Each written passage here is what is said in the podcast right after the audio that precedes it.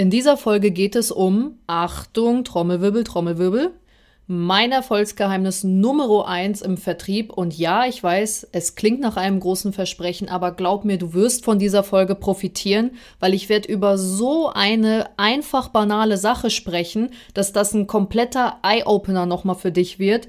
Deswegen wünsche ich dir ganz viel Spaß und let's go!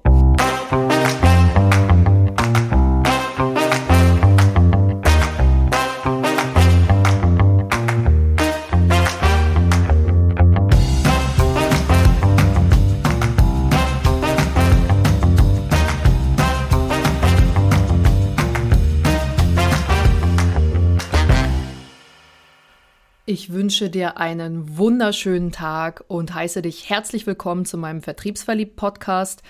Mein Name ist Helena Schäfer und mein Herz und meine Seele brennen einfach nur für den Vertrieb. Ich liebe es zu verkaufen. Und wie der Name es vielleicht schon verrät, dreht sich in meinem Podcast alles rund um das Thema Vertrieb, Verkauf und wie du am Ende des Tages deine Kunden richtig glücklich machst und richtig schöne Deals abschließt. Und ich habe mich in meinem, also ich komme aus der Online-Marketing-Branche, für alle, die mich noch nicht kennen, arbeite jetzt gerade für ein mittelständisches Unternehmen und bin da im Außendienst tätig, äh, besuche meine Kunden und schaue, dass ich meine Kunden, also meine kleinen und Mittelstandskunden, möglichst erfolgreich mit meinen Maßnahmen mache.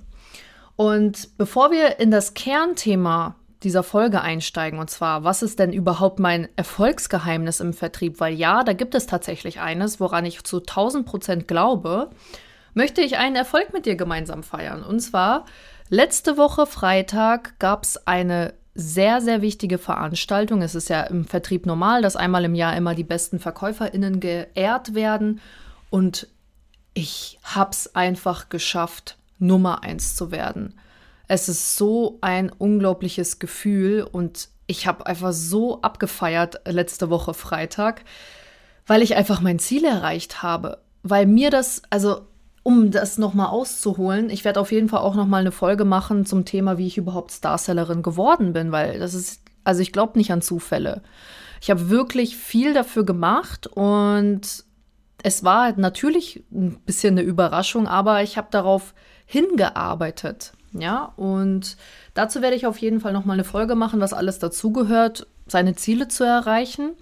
Aber nichtsdestotrotz hat mir, also erstens ist es ein unglaubliches Gefühl, seine Ziele zu erreichen. Und zweitens hat es mich extrem darin bestätigt und bestärkt, was ich im Vertrieb glaube, was funktioniert, dass es auch tatsächlich funktioniert, weil sonst wäre ich ja nicht Starsellerin geworden. Ich habe unglaublich viele Aufträge mit nach Hause gebracht. Ich habe unglaublich viele Kundengespräche geführt und bin sehr erfolgreich in dem, was ich mache. Und das hat mich einfach nochmal extrem in, meine, in meiner Sichtweise, in dem, was ich glaube im Vertrieb, was funktioniert, was wichtig ist, bestärkt, dass es Hand und Fuß hat, dass das, woran ich glaube, Realität hat. Und das macht mich wahnsinnig glücklich und auch stolz, dass ich mir das einfach bewiesen habe, dass meine Strategien und meine Sichtweisen Hand und Fuß haben. Und das ist einfach ein unglaubliches Gefühl, was ich mit dir jetzt teilen wollte. Ja. Also wie gesagt, ich werde auf jeden Fall noch mal eine Folge dazu aufnehmen, was alles dazugehört, Starsellerin zu werden wie du das am Ende des Tages auch erreichen kannst. Das würde mich extrem freuen, wenn das dem einen oder anderen weiterhelfen würde. Heute in der Folge soll es um mein konkretes Erfolgsgeheimnis Nummer eins im Vertrieb gehen. Und ich weiß, Geheimnis und Erfolg und über Nacht Umsatzversprechen und bla bla bla, das alles so ein bisschen negativ angehaucht, weil es einfach übertrieben wird.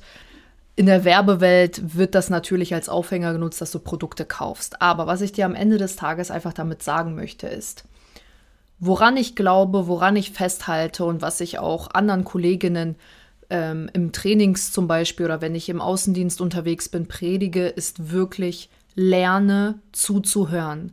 Du musst lernen zuzuhören. Also ich kann das gar nicht oft genug sagen, wie wichtig das im Vertrieb ist. Und das ist mein Erfolgsgeheimnis Nummer eins. Das hört sich jetzt erstmal in erster Linie banal an. Aber ich merke einfach, und da spreche ich auch aus meiner eigenen Entwicklung und meiner Erfahrung, als ich angefangen habe im, im Vertrieb, beziehungsweise jetzt auch im Außendienst, war ich so hyped und on fire. Ich wollte mein Wissen und meine Produkte platzieren, habe einen, einen Kunden nach dem anderen überfahren und total überfordert.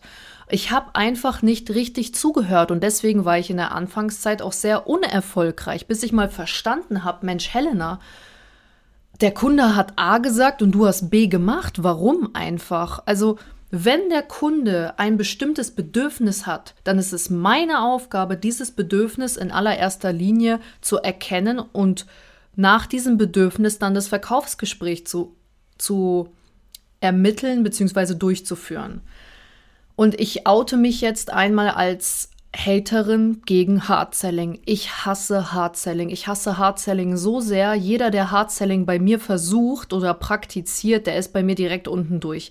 Ich habe da so schlechte und negative Erfahrungen mitgesammelt und ich bin da wirklich der hundertprozentigen Überzeugung. Da kannst du wirklich mit mir diskutieren, wenn du da komplett anderer Meinung bist. Aber ich bin der hundertprozentigen Überzeugung, dass Hardselling keine Zukunft hat. Bei einigen Kunden ja, die kaufen dann aber auf Druck und Mitleid. Das werden niemals im Leben langfristige, loyale Kunden, die dich und deine Leistung wertschätzen und weiterempfehlen. Ich hatte zum Beispiel, da möchte ich jetzt eine private Situation einmal erzählen. Ich war mal auf einem Verkaufsseminar und ja, da gab es dann irgendwie so eine, so, also eine Pause und dann ist quasi ein Vertriebler, der, der zu diesem Organisator vom Verkaufsseminar dazugehört, zu mir gekommen hat nicht mal gefragt, wie geht's, wie läuft's, sondern nur so, cool, dass du hier bist. Wie schaut's aus? Willst du weitermachen? Ich so, Moment mal, also erstmal, ich heiße Helena, cool, dass wir uns kennenlernen, ja. Ja, weitermachen, weitermachen, push, push, push, du musst jetzt richtig brennen. Komm, wir machen jetzt das nächste Seminar. Ich so, Alter, nein, nein, einfach nur nein, lass mich in Ruhe einfach. Und je mehr er auf mich draufgedrückt hat, desto weiter, desto desto aggressiver bin ich geworden. Innerlich hat sich so eine passive Aggressivität aufgebaut und desto mehr wollte ich aus Prinzip nicht mehr mit ihm zusammenarbeiten. Und ich glaube, dass ich da kein Einzelfall bin. Es gibt manche Kunden, ich, ich erlebe es tagtäglich, die schließen dann, weil du die unter Druck setzt, in diesem Moment ab. Aber glaub mir bitte, die Kündigung wird schneller reinflattern, als du gucken kannst. Das wird eine Laufzeit laufen und danach hast du verkackt. Einfach nur. Ich hasse Hard Selling. Und Hard Selling hat überhaupt nichts mit serviceorientiertem Verkaufen zu tun. Schreib dir das hinter die Ohren. Jeder, der mit mir zusammenarbeitet und von mir gecoacht wird, kann sich das aus dem Kopf schlagen, dass wir solche Ansätze hier verfolgen. Ja? Meiner Meinung nach, in dem Überangebot, du musst dir das jetzt mal vorstellen, wir sind aktuell in einer Situation, das wird immer schlimmer die nächsten Jahre. Der Markt hat ein Überangebot. Es gibt immer jemanden, der dein Produkt oder dein, dein Service besser leistet, der mehr Ahnung hat, der günstiger ist, der mehr Kunden hat. Es wird immer da draußen einen geben. Wie kannst du am Ende des Tages deinen Kunden an dich binden? Indem du der Liebling vom Kunden wirst. Und damit du diese Journey, diese, diese Kundenjourney zusammen mit dem Kunden überhaupt antreten kannst, brauchst du eine solide Basis. Und wie wahrscheinlich findest du es? Aus einem Hard-Selling heraus so eine solide Vertrauensbasis mit dem Kunden aufzubauen. Ich behaupte, sehr unwahrscheinlich. Ich habe jetzt keine Prozentzahlen vor Augen, aber ich finde es schwierig, eine Beziehung aufzubauen, die auf Druck oder Mitleid entstanden ist. Ja, ich glaube, da kann mir jeder zustimmen. Und deswegen, jetzt habe ich ein bisschen ausgeholt und ein bisschen Hardselling gehatet, aber also da kannst du mich echt mitjagen. Meiner Meinung nach ist es super wichtig und jede solide und vertrauenswürdige Kundenbindung und Beziehung beginnt natürlich mit dem ersten Eindruck und mit dem ersten Gespräch. Also ist es vor allem super wichtig, du hast ein Individuum vor dir sitzen, was es erst wichtig ist zu analysieren, also quasi das, den Kunden zu analysieren, seine Bedürfnisse zu analysieren und danach kannst du entscheiden, was am besten zu ihm passt. Also was ist wichtig, worauf schwöre ich, was ist mein Ansatz. Schau, dass du deine Bedarfsanalyse richtig machst. Schau, dass du deine Bedarfsanalyse so ausrichtest, dass du genau die Fragen stellst, die du brauchst, um den Kunden zu verstehen und nicht die du brauchst, um deine Produkte zu platzieren. Weil glaub mir, der Verkauf am Ende des Tages wird von alleine kommen, wenn der Kunde sich wohl mit dir fühlt. Klar kommt da auch noch mehr dazu, ja, aber das ist wirklich die Basis.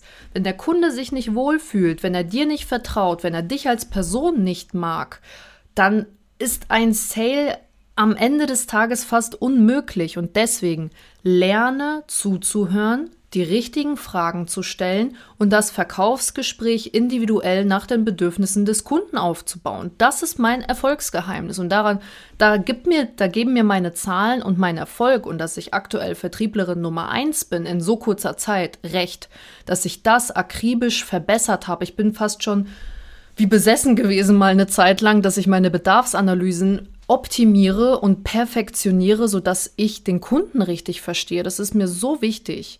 Und um dir mal ein Beispiel zu geben, wie ich dem Kunden richtig zuhöre oder welche Art von Fragen ich stelle. Also ich verkaufe Online-Marketing-Produkte an den Kleinen- und Mittelstand und da ist es natürlich immer wichtig, solche Sachen zu erfahren, wie was macht der Kunde gerade für Maßnahmen, wie viel Marketingbudget fließt, wie, ist die, wie zufrieden ist er aktuell mit der Zusammenarbeit, bla bla bla. So. Und das Ganze sieht dann so im Verkaufsgespräch aus, dass ich erstmal zusammenfasse, warum ich da bin und dann gehen wir eigentlich schon relativ schnell in die Fragen, wo der Kunde seinen Redeanteil hat. Ne? Also ich frage dann nicht sowas wie, ja, wie viele Mitarbeiter haben Sie, wie groß ist Ihre Firma? Ganz ehrlich, das kann man auch auf der Webseite herausfinden.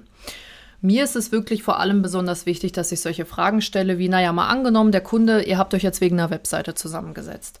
Dann ist es mir vor allem wichtig, herauszufinden, welche Ansprüche haben Sie an eine Webseite? Wie stellen Sie sich eine gute Zusammenarbeit vor? Darüber hinaus, was ist Ihnen besonders wichtig? Welche Erfahrungen machen Sie aktuell mit Ihrem jetzigen Anbieter? Ne? Nicht, wie zufrieden sind Sie, weil dann verliert er sein Gesicht, wenn er sagt, ich bin total unzufrieden. Manche Kunden sagen das schon. Aber wenn das so eine mittelmäßige Zufriedenheit ist, dann wirst du da nicht rauskitzeln, wie dass, dass, er, dass es da Optimierungsbedarf gibt. Also frag, welche Erfahrungen machen Sie momentan? Ähm, wer kümmert sich aktuell um die Webseite? Was ist Ihnen besonders wichtig? Und daraus, daraus, aus diesen Sätzen, die er sagt, kannst du die Bedürfnisse und den Bedarf des Kunden erkennen. Wenn er zum Beispiel sowas sagt wie, ja, also mir ist schon wichtig, dass ich einen Ansprechpartner habe dann legt er extrem viel Wert auf Erreichbarkeit, auf Zuverlässigkeit. Das sind seine Bedürfnisse.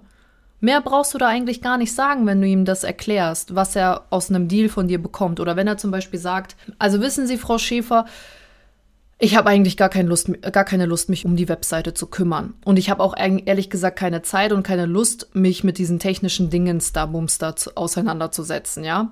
Dann weißt du doch, wenn er so etwas sagt, dass er extrem viel Wert auf Komfort legt und da hast du dein Kaufmotiv. Da hast du dein Kaufmotiv. Mehr brauchst du daraus gar nicht herauszukristallisieren. Es ist in der Praxis sieht es ganz anders aus als in der Theorie. In der Theorie wird natürlich gesagt, ja, frag, wie viel Budget der ausgibt, dann gibt er dir eine Summe. Dann fragst du, wie zufrieden er ist, dann sagt er, geht so. Dann fragst du, was ist ihnen wichtig und dann gibt er dir, ja, mir ist wichtig, dass die Webseite schnell ist und wirtschaftlich arbeitet. Das ist Quatsch. Du musst lernen, zwischen den Zeilen zu lesen und diese Antworten zu interpretieren. Und wenn du es nicht genau verstanden hast, was er dir jetzt gerade erzählt hat, dann hast du das Recht nachzufragen. Ich mache es zum Beispiel immer so, dass ich mir das dann alles aufschreibe, was er mir erzählt, was ihm wichtig ist, welche aktuellen Erfahrungen er sammelt. Und dann fasse ich zusammen und sage, Herr Müller, darf ich einmal zusammenfassen, was ich jetzt herausgelesen habe? So, also Ihnen ist wichtig, dass sie einen zuverlässigen und erreichbaren Ansprechpartner haben. Das heißt, sie legen da einfach extrem viel Wert auf ja, eine gute und enge Zusammenarbeit. Dann legen sie viel Wert darauf, dass es in einem Full Service alles abgewickelt ist. Das bedeutet, dass sie an die Hand genommen werden und durch den Prozess geführt werden und die meiste Arbeit wir als ihr zuverlässiger Partner erledigen würden. Darüber hinaus habe ich etwas vergessen? Wollen Sie noch etwas ergänzen oder ist das im Kern das, worüber wir uns heute unterhalten? Ja? Und dann kriegst du entweder, ja, das passt, oder hm, wenn ich mir so recht überlege, natürlich ist dann der Preis auch wichtig. Ah ja, okay. Und dann kannst du eigentlich in die Bedingungsfrage schon gehen okay, und sagen, naja, Herr Müller, mal angenommen, der Preis passt. Ich zeige Ihnen Wege, wie Sie sich eigentlich zurückziehen können und wir diese Webseite für Sie im Full-Service gestalten und online bringen und zusätzlich zeige ich Ihnen auch anhand von Referenzen, dass Sie da wirklich einen zuverlässigen Partner an der Seite haben, sind wir dann Ihr neuer Partner. Was, was denken Sie? Ja? Und das war's.